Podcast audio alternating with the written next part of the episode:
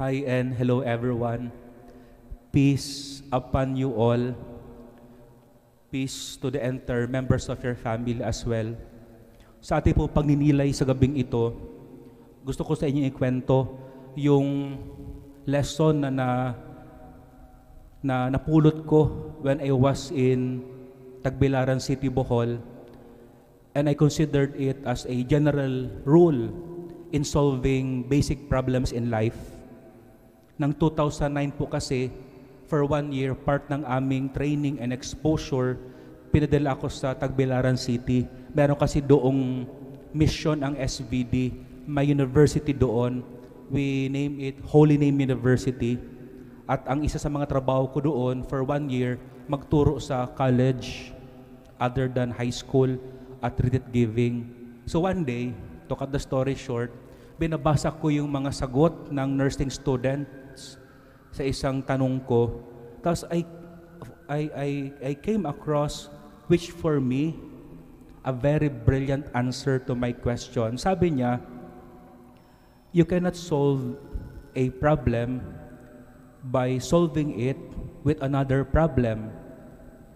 For me, that time was, that was very new to me. Sa Tagalog, ganito ha, kung may problema ka daw, kung gusto mong solusyon ng problema mo, huwag kang maghanap ng problema din. Dapat totoong problema kasi kung hindi, magdadagdag ka lang ng problema. So paano siya dumating sa reflection na ito? Later on, nakwento niya pala, it came from a hard lesson kasi marami din siyang failure sa buhay niya. Alam nyo, itong principle will help you sort out many problems in our lives. To give you examples sa where this can be applicable.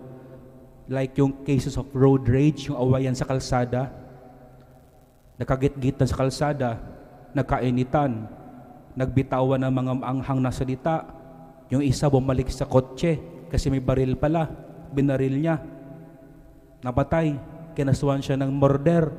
Ang problema ngayon, nakulong siya, may lima pala siyang anak. Yung asawa niya wala pang trabaho. So anong consequence?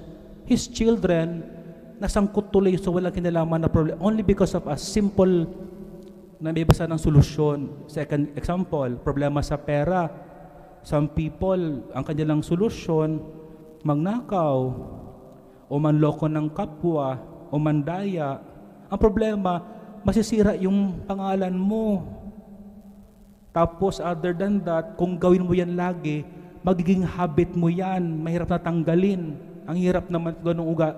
Pangatlong sample, kung may problema ng mag-asawa, magkapatid, minsan karaniwan ang solusyon ng iba. Kung sinigaw, sinigawan ka, sigawan ka rin. Tapos one thing na halata ko ang iba, para mas masaktan mo yung sinisigawan mo, character assassination, alalahanin mo yung pagkakamali niya noong una pa para ma- ma- that's what we do. That's why yung mga problema ng mga makapatid, mga mag-aasawa, all the more you see because uh, because you are choosing a, a solution to a problem with another problem. O yung ginawa ni Herod sa gospel.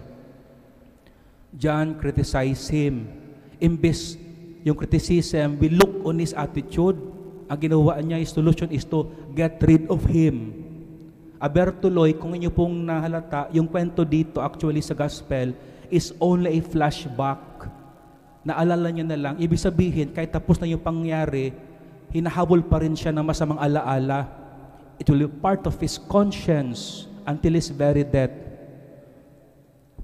Ang tanong dito, dahil pinili ni Herod yung simple na solusyon, another problem to a problem, ang tanong, does it really settle the problem? Pangalawa, will it give them true freedom and peace? Asa na sa pangatlong tanong, itong gagawin ko ba ito? Is this the right thing to do? O yung paggawa ko ng masama, baka magdagdag ito sa bad memories? Kang iba ngayon, di nakakatulog. They never know, baka pa rin ako nakakatulog? Eh, baka, di ko man pwede masabi. Ikaw baka meron kang maginawa sa nakaraan na binabagabag ka lang ngayon. Kaya nga po, sana to all of you, before executing any plan or action, kailangan tayo dumaan sa proseso. We have to test and filter is this if this option we're going to take we really solve the problem. Again, I will repeat, sabi ng bata doon na nursing student, you cannot solve a problem by solving it with another problem. So what so ano gagawin natin? How to simplify this?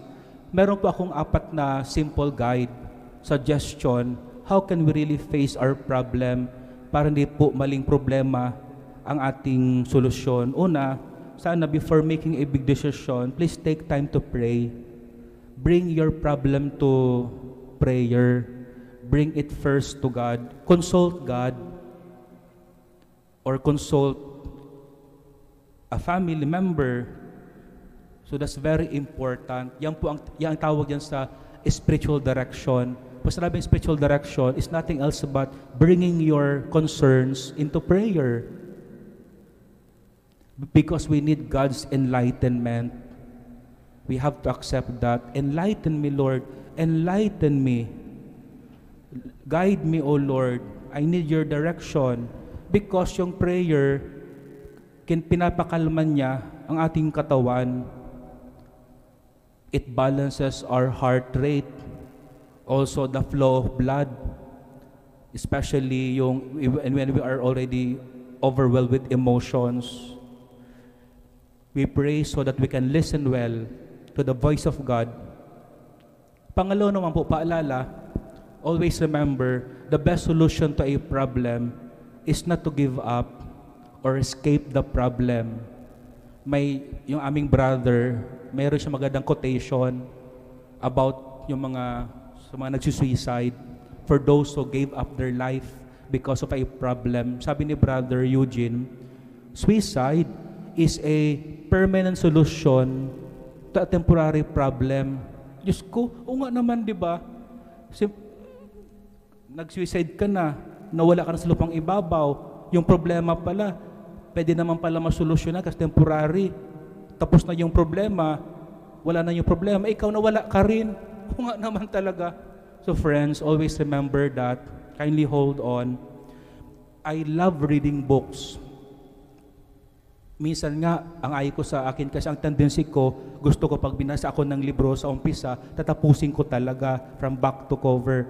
Believe me, wala pa akong nabasang libro ng suggestion ay to give up during problem. If I'm going to summarize to you all the books I read, the only solution to a problem is to face it. Totoo naman, di ba? There's nothing talaga face it, settle it head on. Kasi tinan mo si Head Herod, ang solusyon niya kay John, patahimikin to get rid of him. Aber tuloy, nag-flashback na siya ngayon. Balikan niyo yung gospel mamaya, is only a flashback. Ang nakita niya lang si Jesus, pero sumagi sa kanyang isipan, pumasok na, sino kaya ito? Baka si John the Baptisto? Baka minumulto na ako. That's why some people cannot sleep. That's why sabi, may nabasa akong some, baka you are being disturbed right now, baka you have someone, something to make peace with your past. Kindly go back. Kasi, so always remember, pangatlo, na simple suggestion, kailangan na po natin ng support system pag may problema. Huwag niyong suluhin. Alam nyo, ang dami kong pinidaanan sa buhay. Basta I remember, I was so down one day, di ko na kaya, tinext ko yung isang taong ito. Uh, uh, sabi ko, can I talk to you? You know what he did to me? Pagpasok ko doon sa conference room, the first thing he did, he pat my back without saying a word. You know, after patting my back five times siguro, parang okay na ako. Baka naman kasi, you are so down right now because wala nagpapat ng back ninyo o sa mga parents na nandito, may mga makapatid, sometimes you don't need a word. Just have to pat back, uh, pat, kasi it, it makes you feel na may, may nagsusuporta pa pala sa iyo. Kasi mahalagang may katropa. may katropa ka dapat. And the most important part ng katropa mo, si Lord. Tapos dapat may friends ka rin dapat. Parang katropa. Sa, sa people who can, you can unload yourself. People who can release your, you can release with your tensions and pressures in life. Or, or you can ask for advice. or some tips in life. So don't forget that. And last, some simple tip to simplify. Uh, always remember to coordinate your problem before making a decision. Coordinate. Ano ibig sabihin nito? Coordinate. I would like to leave you yung kwento ng isang nakwento sa akin. Di ko pwedeng kwento, ikwento kung sino nagkwento sa akin kasi wala siyang talent fee. Baka makilala niya sarili niya sa humiling ito. Anyway, yung parents daw nila ng bata sila, minimit sila every week. Very ideal family. Alam mo yan naman, yung mga probinsya. Ang tatay niya ay super, superintendent na teacher, nanay niya rin teacher. So, they are very ideal family. I think 12 sila mga magkapatid. Every Saturday, ginagather sila ng parents nila sa table. Ano ginagawa nila doon? Una, they will, each one will say something. Lahat may boses. Pang after na noon, pag-usapan nila yung issue sa family. Yung, yung, kung, kung magkano ba yung gasto sa week na to, kung kukulangin na yung budget, at explain doon sa anak-anak, di kita mabibilahan ng patos ngayon kasi ito yung budget natin, ipapaano talaga. Tapos kung may problema, uh, kukunin yung opinion ng mga anak. Tapos bago magdesisyon yung magulang, i-explain sa mga anak, bakit po pala? Because the decision of the parents or anybody will affect everyone. So everyone deserve to be informed. Na to close yung homily, naalala ko yung isang lalaki, nasa loob sila ng boat, yung ilalim ng kanyang upuan, binutasan niya. Eh siyempre, pumasok yung tubig. Sabi ng mga kasama niya sa boat, Don't you not know that we are going to drown because of what you did? Sabi niya, ano pagkaalam ninyo? Eh, abinutasan ko lang naman yung sarili kong upuan. So friends, again, one of the golden rule in life, do not solve a problem with another problem solve it with appropriate and proper response to the problem. So God bless everyone. May God enlighten you. May God show you the way. For Jesus was given to us by the Father to be the truth, the way, and our life.